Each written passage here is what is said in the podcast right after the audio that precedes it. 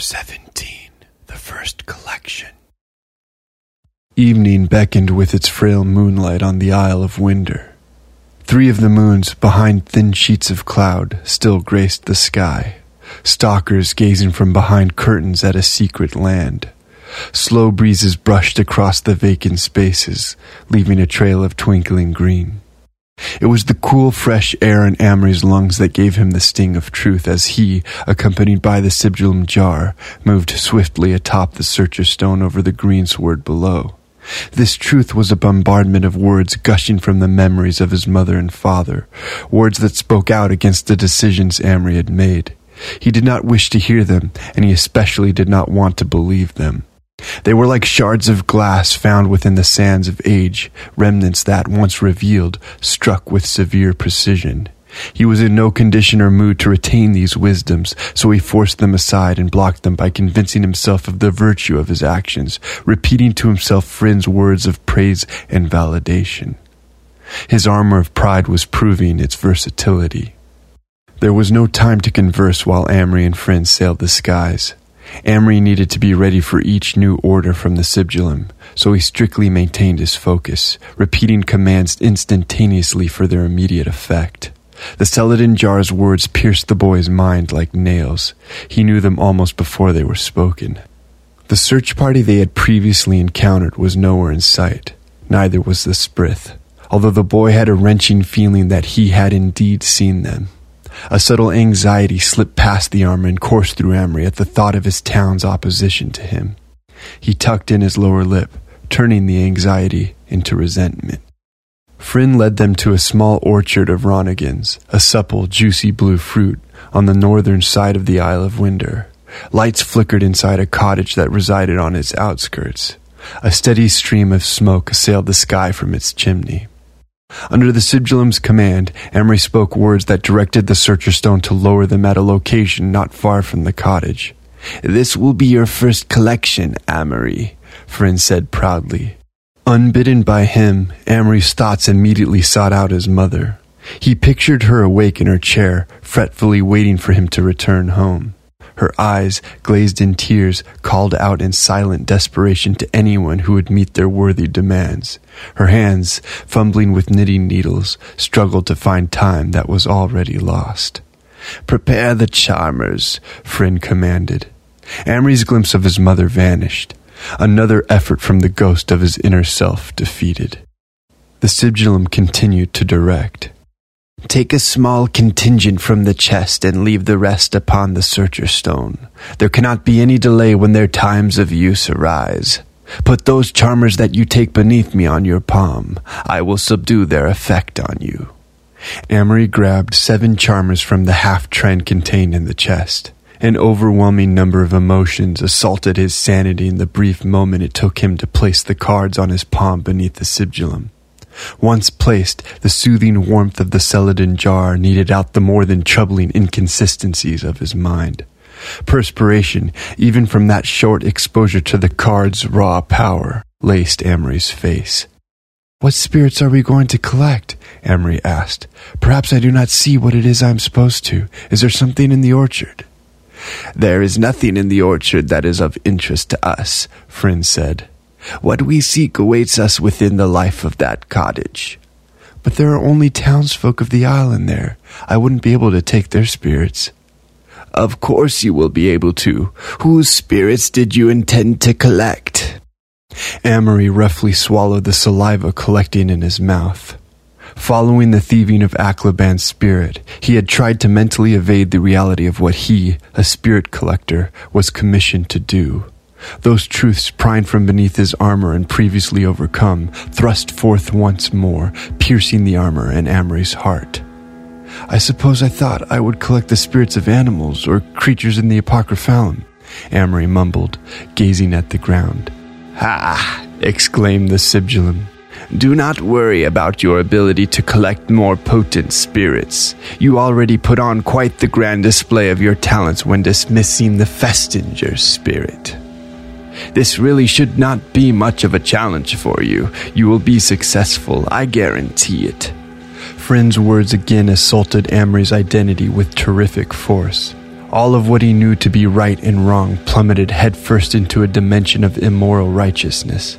The mighty foundations he was raised on were shaken destructively by no more than the sweetness of hollow words. Command the searcher stone into hiding, Frin said.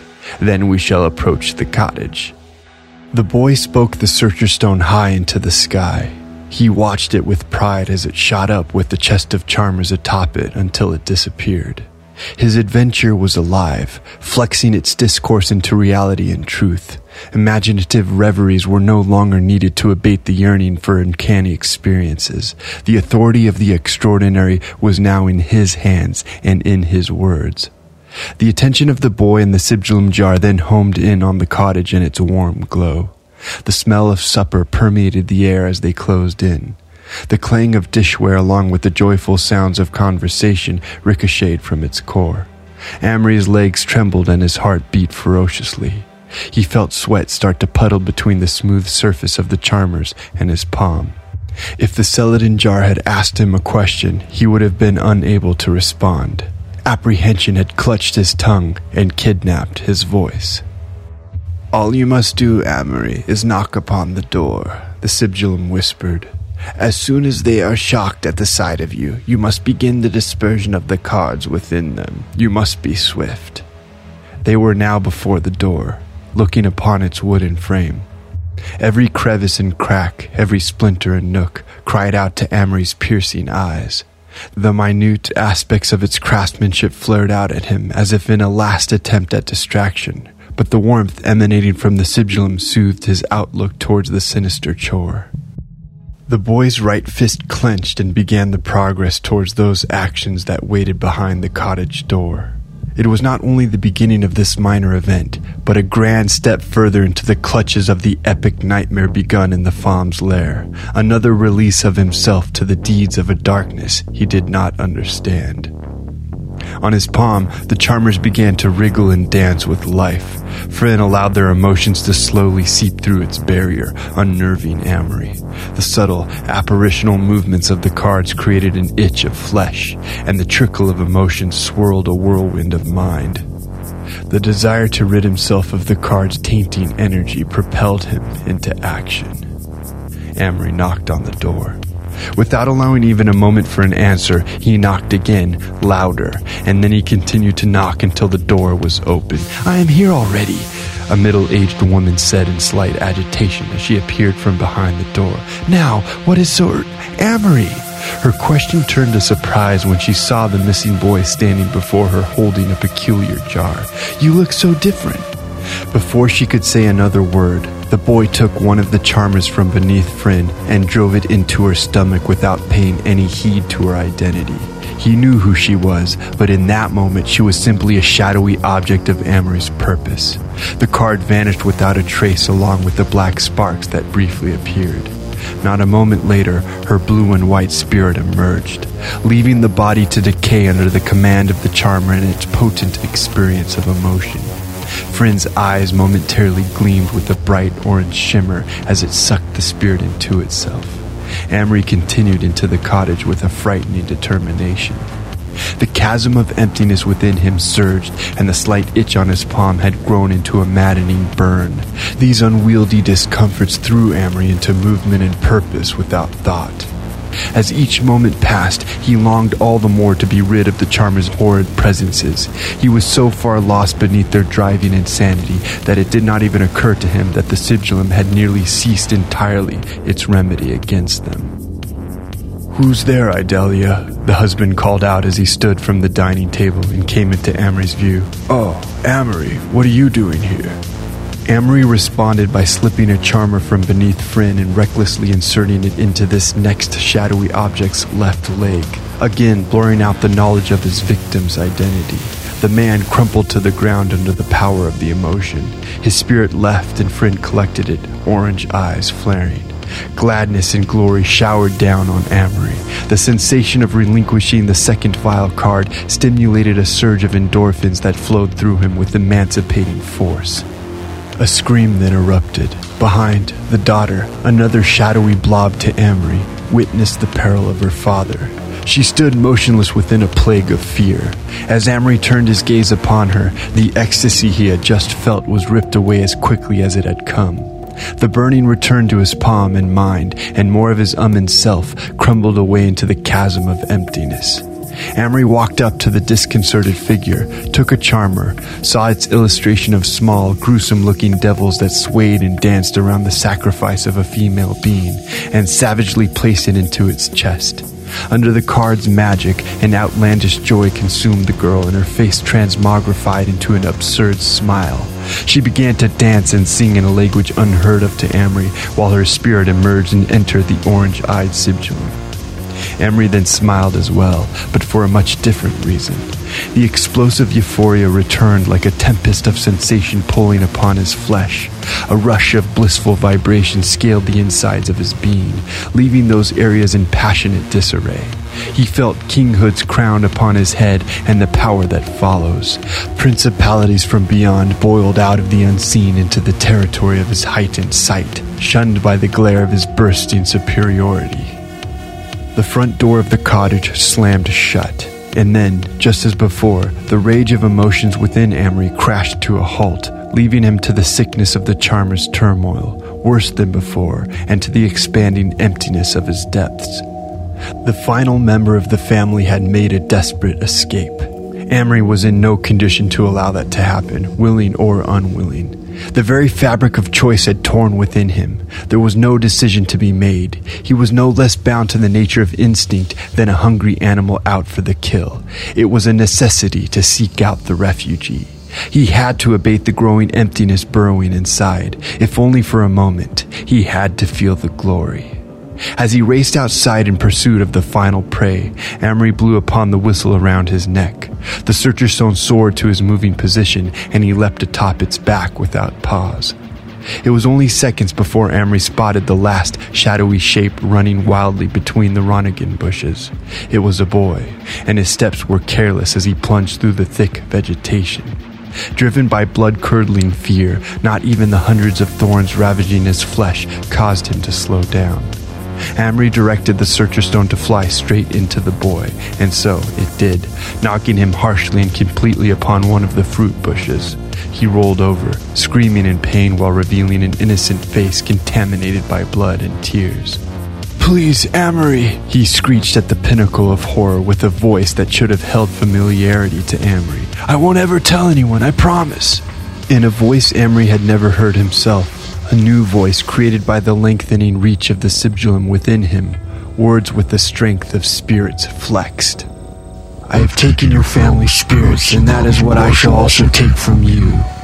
This new voice was low and sinister, a projection caused by magic more than by tongue. The boy squirmed, but there was nowhere further for him to run.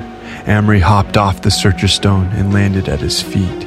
He pulled a charmer from beneath Frin, again looking upon its surface to see its depiction. Upon its face, a lantern lay on its side within a field of wheat devoured by incinerating flames. The flames leapt upward, curling with hunger, licking up air in enormous gulps. The sun in the sky smiled with a menacing grin of satisfaction, as if the flames were its child and honored student. Please, Amory, please, I didn't tell anyone. Before setting free the emotion within the card, Amory let it scorch his insides. He let its rage course over his already jarring lunacy, singeing him with monstrous heat. His eyes drowned in tears and his heart beat with pain. Amory then held the card out and over the shadow figure's head and released it. It fell straight down with its edges of ethereal sharpness, slicing through its victim, flaring its black sparks and vanishing. The rage turned to heightened pleasure as Amory watched the boy's spirit enter the sigillum jar. He smiled triumphantly as Frin's eyes shimmered orange. Distant worlds again joined with his, bending into his sovereignty, revealing creatures and beasts he had never heard of, let alone seen.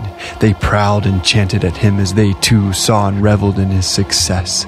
He felt their words build upon him and enter him, molding his mind and will before disappearing as Amory's enhanced sight and other senses returned to normalcy. Frin's warmth then returned before Amory could feel the further tearing of the chasm of emptiness inside him. The jar poured immense praise over him, silencing the recollections of the darkness spreading within. Amory felt content. This was the end of Amory's first collection. He and the Sigillum then went back to the cottage so that he could eat of the food there and sustain the needs of his physical body. He wanted nothing to do with it and only sought the collection of more spirits to assuage the expanding chasm of emptiness within him, but Frin convinced him otherwise. The boy ate as quickly as he could, putting aside the quandary of physicality versus ethereality. He used only one hand, which had already become abnormally natural for him.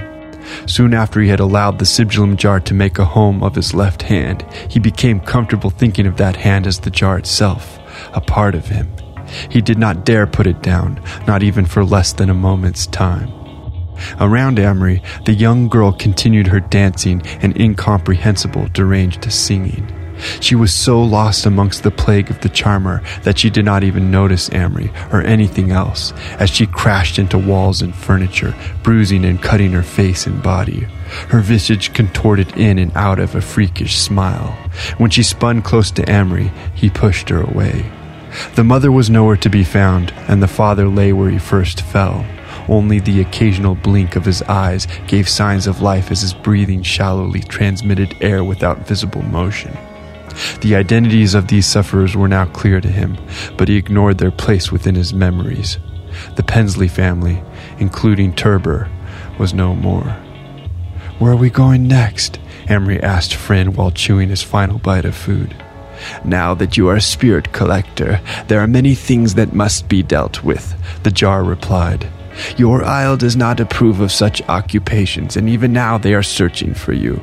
We must dismiss those ties that would be obstacles to your ability to carry out your job. I have given lots of thought to this matter. We will begin by returning to your home so you may wish your mother goodbye.